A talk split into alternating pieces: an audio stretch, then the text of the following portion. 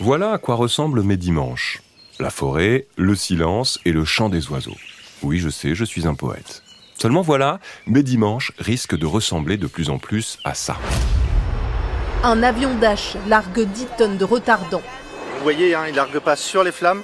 Là, l'idée, c'est de larguer devant les flammes, en fait, pour empêcher leur propagation. En Europe, les feux de forêt se multiplient à cause du réchauffement climatique. Sols carbonisés, habitats naturels dévastés, ils participent à l'effondrement de la biodiversité. On l'observe partout, en forêt, mais aussi à la campagne et dans les fonds marins. Et ça n'est pas moi qui le dis, mais Caroline Roose, une députée européenne écologiste qui vit sur la Côte d'Azur, à Villeneuve-Loubet. Depuis longtemps, je plonge et je regarde les écosystèmes marins et je vois ces écosystèmes marins qui disparaissent, des habitats qui disparaissent, des espèces de poissons qui disparaissent. Depuis qu'elle est entrée en politique, Caroline Roose se bat pour préserver la biodiversité sur le continent. Le 22 juin 2022, elle semble avoir gain de cause. Ce jour-là, la Commission européenne présente une loi pour la restauration de la nature. Cette mesure phare du fameux Pacte Vert semblait jusque-là séduire la grande majorité des députés européens. Des écologistes aux députés de droite, comme Anne Sander. On a toujours soutenu, on a d'ailleurs soutenu Ursula von der Leyen, qui a dès le départ annoncé la couleur. On a voté, moi j'ai voté, le Green Deal, les objectifs, en début de mandat. Et pourtant, cette loi a bien failli ne jamais voir le jour. Elle a été adoptée à l'issue d'un combat politique intense, comme les députés européens en avaient rarement connu. Je m'appelle Victor Dekyvère, je suis journaliste et j'ai voulu comprendre pourquoi la bataille pour l'adoption de ce texte a été aussi ardue. Revivons ensemble les heures décisives qui ont rythmé cette bataille pour la restauration de la nature. Bienvenue dans Décisives, le podcast du Parlement européen qui retrace les prises de décision cruciales pour l'Europe. Saison 4, épisode 2, 24 heures pour sauver la biodiversité.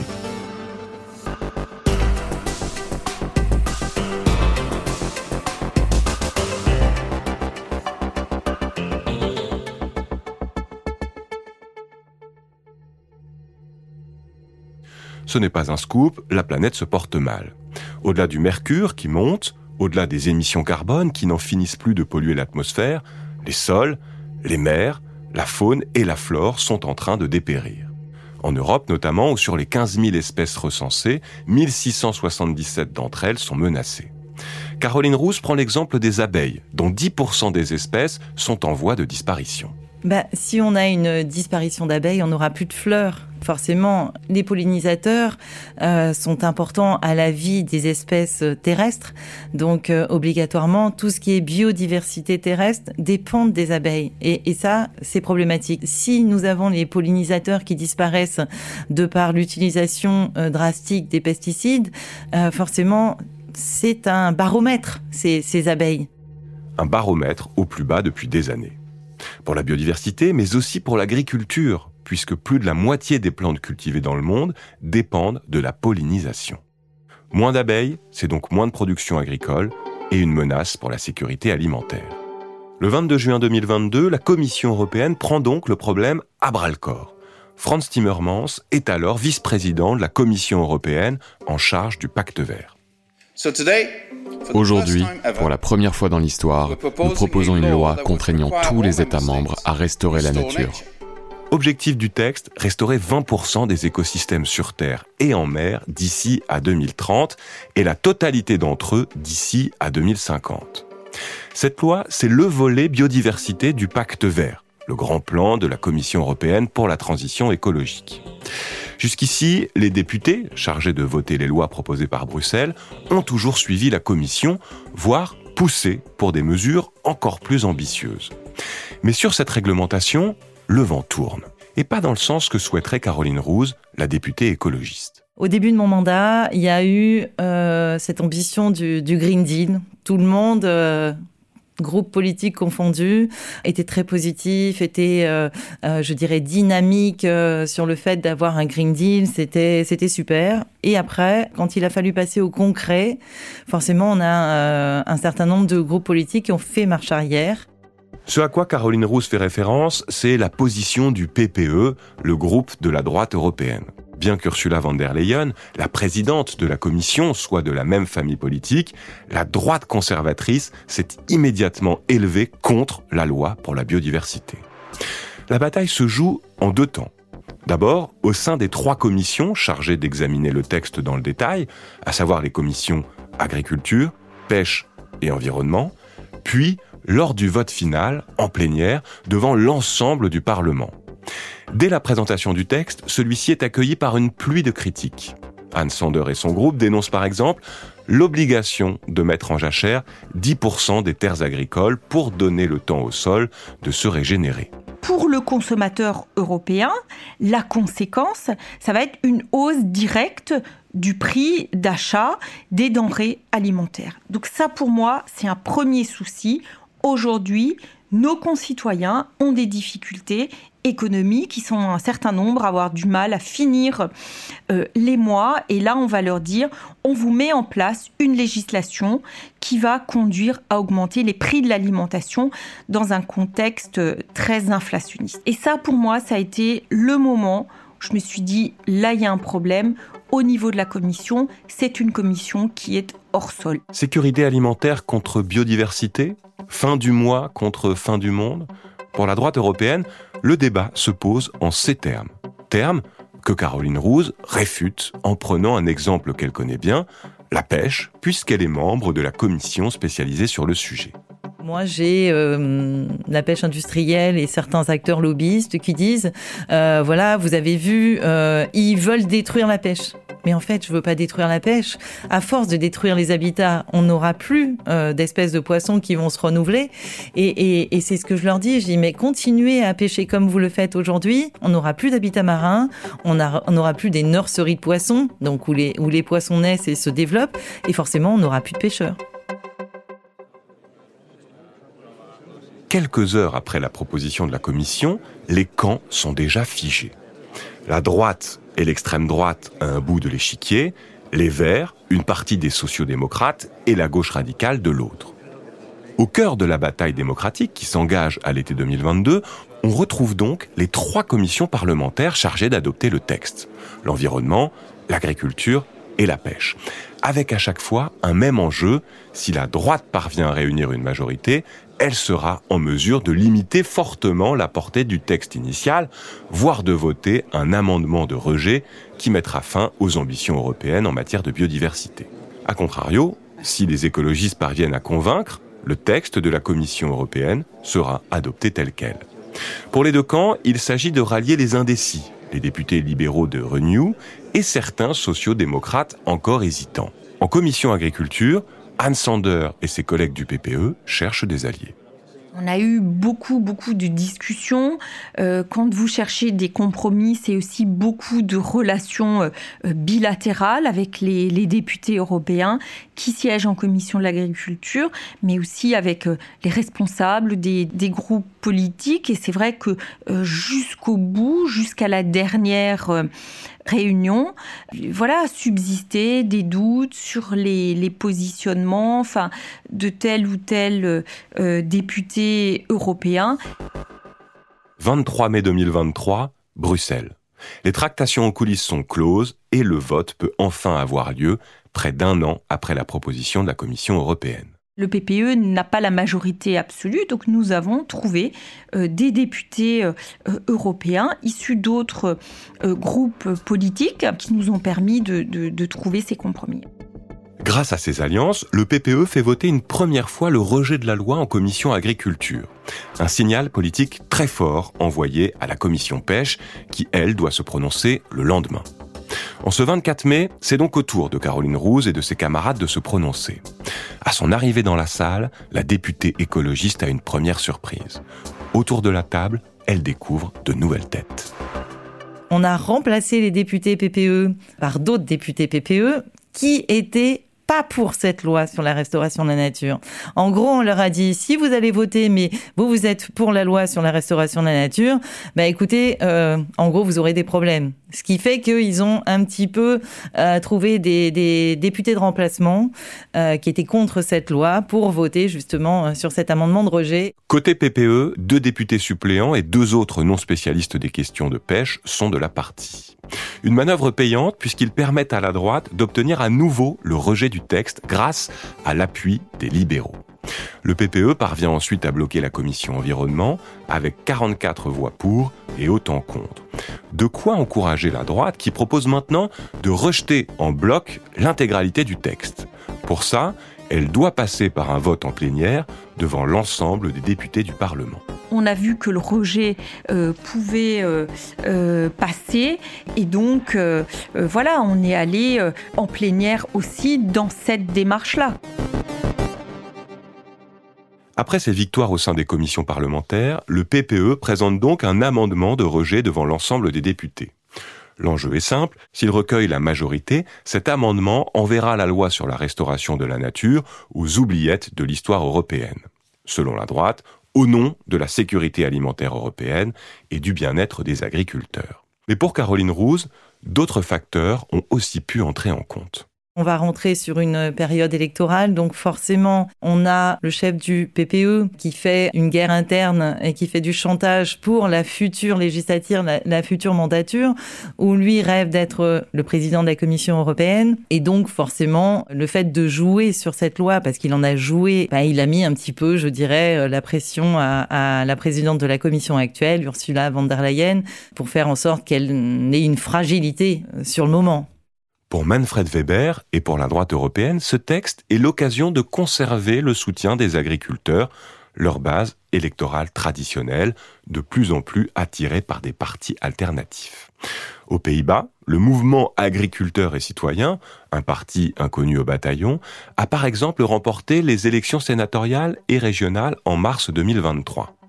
Sa promesse ? Mettre fin aux politiques écologiques imposées par le gouvernement et l'Europe. Le message est clair, l'écologie ne doit pas être punitive, sous peine d'être sanctionnée dans les urnes.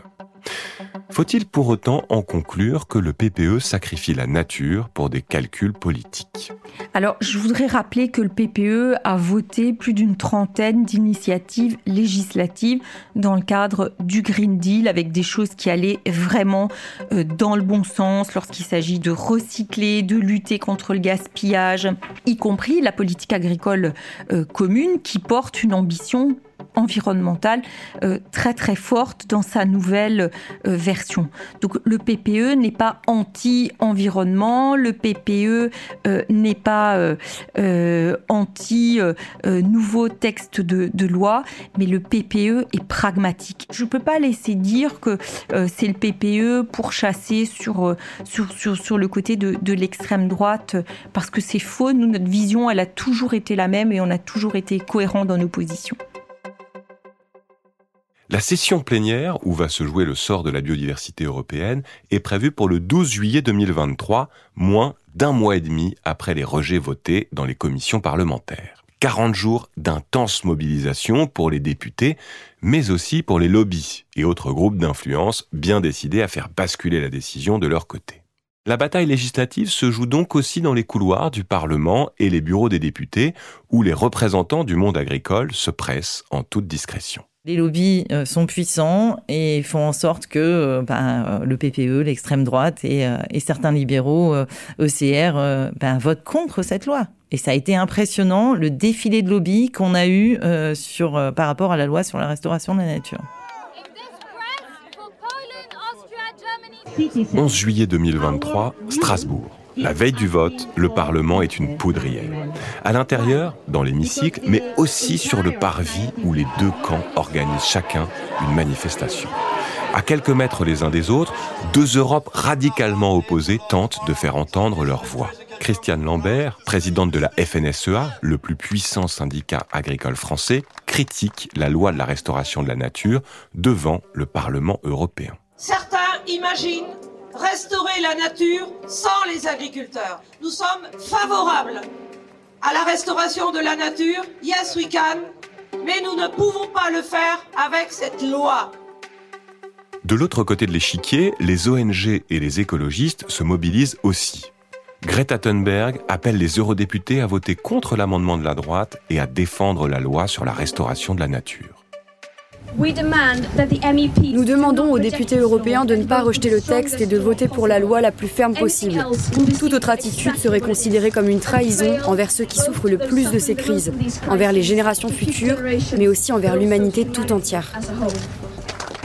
« 12 juillet 2023, Strasbourg. Dans la grande salle, c'est l'heure du vote en plénière. Après ces victoires remportées dans les commissions parlementaires, la droite est toute proche d'un succès total. Si la majorité des députés soutient l'amendement de rejet du PPE, la loi sur la restauration de la nature ne sera plus qu'un lointain souvenir. Au sein de l'hémicycle, personne n'ose s'avancer sur l'issue du vote, et surtout pas Anne Sander. Moi, j'ai pas de souvenir de vote aussi, je sais pas si on peut dire rocambolesque, et surtout avec une telle incertitude jusqu'au bout, et où ça se joue à quelques voix près.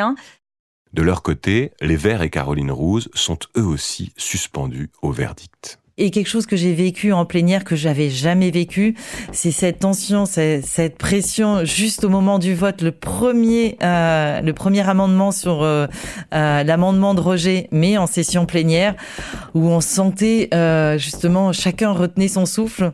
Et quand on avait tous les yeux fixes à l'écran pour voir le résultat du vote. The vote is closed and it is rejected. Après plus d'un an de travail en commission, de négociations, de concessions, d'espoir et de désillusions, la loi sur la restauration de la nature survit à l'amendement de rejet de la droite.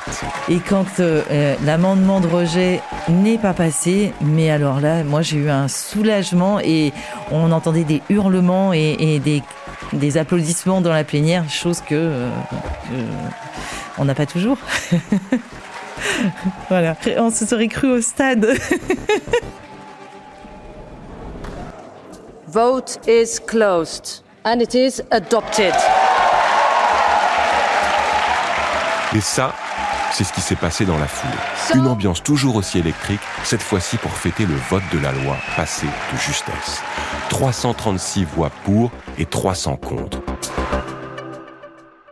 Du côté de la droite, Anne Sander préfère souligner l'avalanche d'amendements apportés par son groupe. Parmi ces mesures imposées par le PPE, l'exclusion pure et simple des terres agricoles de la loi, qui ne sont plus soumises à aucun objectif en termes de biodiversité. Ça veut dire qu'il n'y a plus aucune contrainte pour le monde agricole. On ne parle plus de l'agriculture dans le texte. J'avoue que quand j'ai vu les Verts se féliciter, une partie du groupe Renaissance se féliciter du vote final, j'étais assez surprise parce qu'il n'y avait plus rien dans ce texte, Même si le texte a été édulcoré, les Verts se réjouissent d'avoir sauvé des mesures. Pourquoi ? Car tout n'est pas encore joué. Il reste une dernière bataille à mener qui peut tout faire basculer. 9 novembre 2023, retour à Bruxelles. Le Parlement s'est accordé sur une position commune, non sans difficulté. Reste à la confronter à la Commission européenne et aux États membres pour une nouvelle séquence de débats, le Trilogue. Au menu, reprendre point par point le texte voté par le Parlement pour renégocier ou valider son contenu. Et devinez quoi ?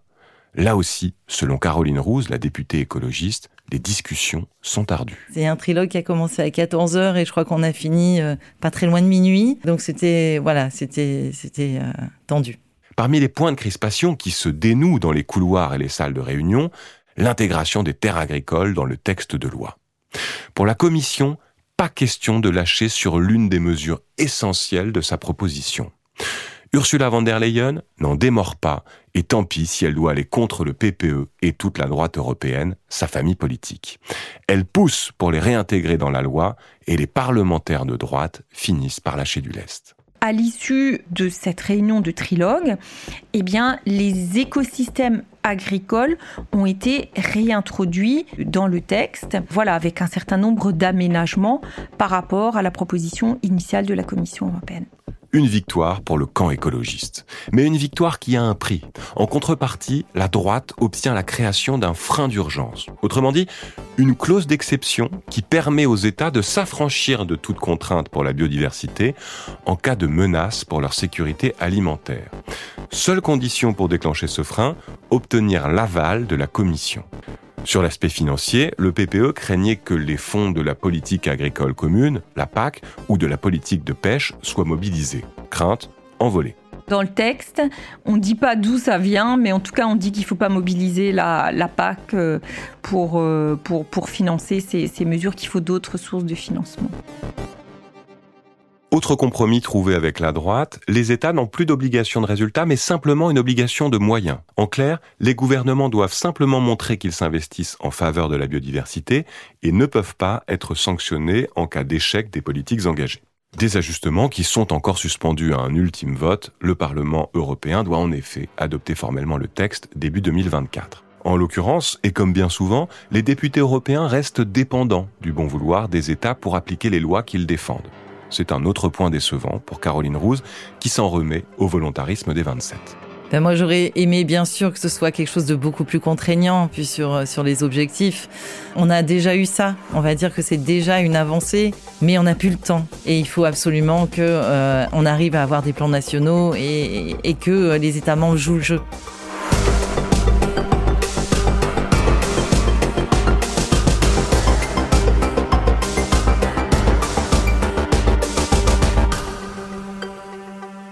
Décisives, un podcast produit par Bababam pour le bureau en France du Parlement européen, coécrit avec Barthélémy Gaillard et présenté par Victor Dekyvère.